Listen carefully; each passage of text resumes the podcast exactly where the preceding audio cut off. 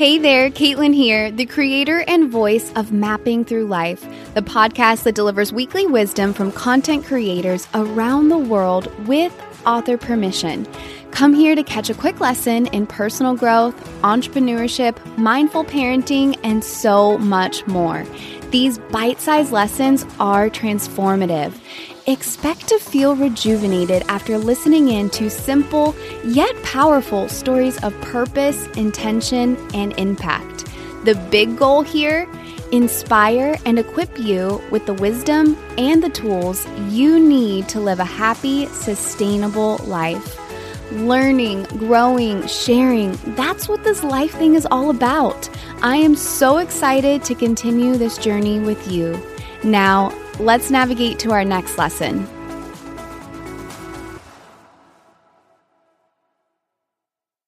Whenever we add something new into our lives, whether it's the start of a new habit, a new position for work, the start of your business, or learning a new skill, there's always that awkward transition period at the beginning where everything feels out of balance. Maybe it's because you haven't found your new routine or adding in yet another thing to your already full life feels a bit hard and overwhelming. I know the feeling because I'm going through it right now. Here are five tips that are helping me stay in a positive mindset as I venture into something new. I recently became a licensed real estate agent in California. Even though my husband and I have been in the real estate industry for several years as investors, being an agent on one of the top teams in San Diego is totally new territory for me. For several weeks, I found myself in this brain loop that went something like this You should be doing A, B, C. But I can't because I have to do X, Y, Z. But you really, really have to do A, B, C. I know, but I have to do X, Y, Z. My list of to dos and the time in a day were not adding up. I felt like I was coming up short every day. Then, one day, after torturing my mind with this dreadful loop for weeks, a new thought kicked in. It said, you're doing all you can. Take it one step at a time. I felt a big breath of relief wash over me. And ever since then, every time I feel my brain going on incessantly about the running list of to dos in my head, I gently remind it one step at a time. Tip number one for starting something new mindset is everything. The Pacific Crest Trail is 2,650 miles long and it spans from Mexico to Canada. The average trip takes about five months to walk from start to finish. It's actually a dream of mine to one day be able to take five months off to complete this adventure. So now I'll ask you how do you walk 2,650 miles for five months? Well, the answer one step at a time. We often do this to ourselves. We think about the end of where we want to be. You know, the final 2,650th mile, the seven figure business, or the dream body. And then we compare it to where we are right now the very beginning with that long road ahead. It feels so far away, and everything that was going right before you got started on this new journey is now falling apart or not getting the same amount of time that it once did. This kind of thinking leads to feeling miserable because things feel off and really hard. It can even lead us to giving up on the new thing altogether. But when you start something new with the mindset of one step at a time, everything feels easier.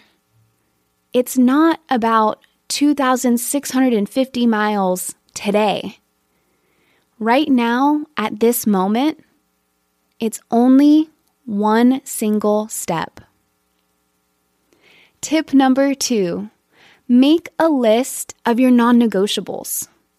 Starting something new inevitably means that we're making a change to how you are currently spending your time. This tip is huge because it will help you stay clear from the beginning what your biggest priorities are so they don't get neglected or even worse, forgotten completely. For example, even though I started a new position for work, which requires a significant amount of my time, there were certain things in my life already that I was unwilling to let go of. Here's a quick list of some of my non negotiables. Producing this podcast is one of them. Eating dinner as a family at least five days a week. Having some downtime to unplug and recharge. Spending time doing personal growth activities and self reflection. Being able to do bi weekly kiddo dates for that quality one on one time with each of our kids. These are just a few of my non negotiables. And now, what do I use this list for? I use these non negotiables as guideposts for my week. I start by placing everything else around them. So now, no matter what the week looks like, no matter how much my schedule changes during the week or how much the plan for the day shifts, I make sure that my non negotiables are met. These items can be moved around. They often don't always happen on the same day or time, but they are always on the schedule. Tip number three seek support. If you're starting a new habit, say walking every day, find a walking buddy, grab a neighbor, and then commit to a time. If you're starting a business, Consider hiring a business coach or joining an online community that you can reach out to to ask questions when you get stuck or you need support and feel like giving up. No joke, I actually called my grandma. She's flying into town for a couple of weeks to help with our kids. And during this time, my husband and I will work together to implement a few new systems that will allow us to delegate more of our tasks to our team to be able to free up some of our time moving forward. Ask for that help when you need it. Find community and accountability. Communicate with your loved ones and the people closest to you about the changes going on in your life so they're aware and that they can offer their support. And when they do offer their support, welcome it with open arms. Tip number four visualize your new normal. Take about 10 minutes, write down all of the things you feel like you have to do. Write out all of the things you also want to do. Make sure that this list includes your non negotiables. Once you have your list, visualize your ideal week. Now, this may feel a little hard at first, so let me paint you a picture of what this could look like. Every morning, you rise early. You have an hour to focus on personal growth. See yourself meditating, reading, journaling, maybe exercising. You get ready for the day at a comfortable pace. You get to enjoy breakfast with your kids, your family, or your pets. You respond to those urgent matters first, like emails and phone calls. Then the bulk of your day varies. Some days that means recording videos for your social media. Other days that means writing content or attending virtual meetings. Or taking a day off to do chores or unplug and have quality time with friends and family. No matter what you're doing, see yourself effortlessly moving through each day, doing everything you need and want to do. You feel calm and at ease because you have found the time to do it all.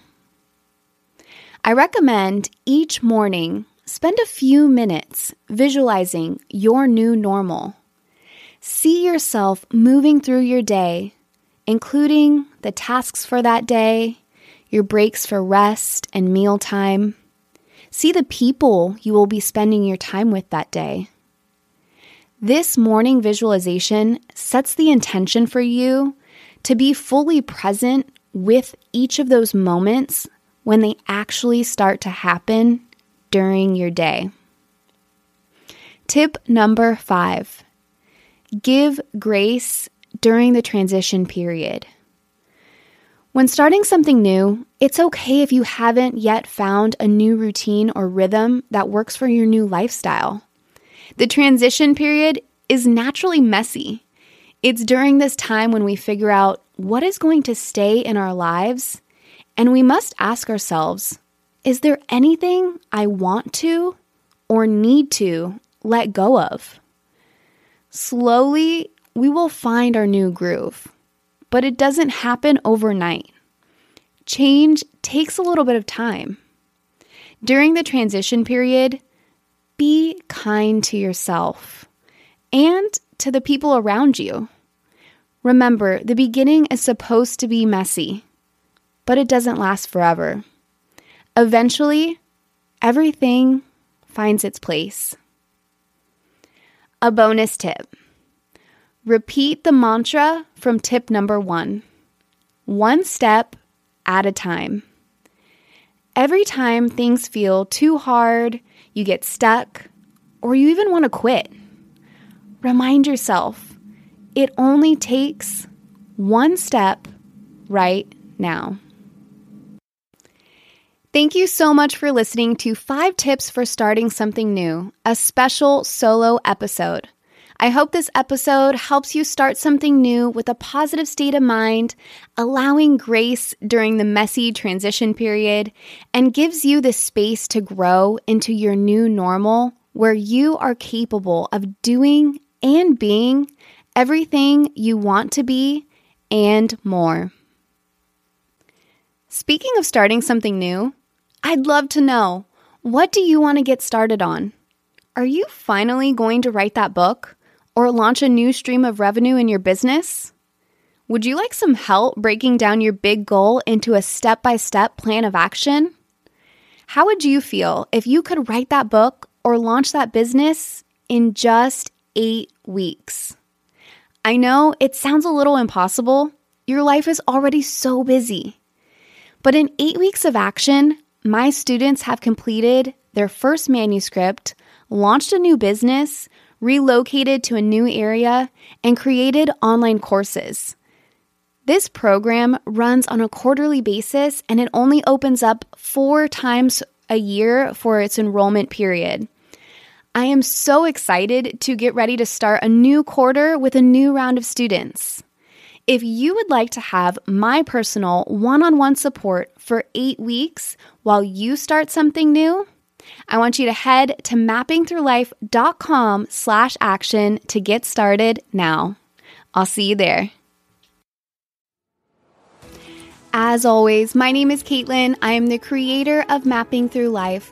And if you enjoyed this lesson, please tag me on social at Mapping Through Life or leave a review.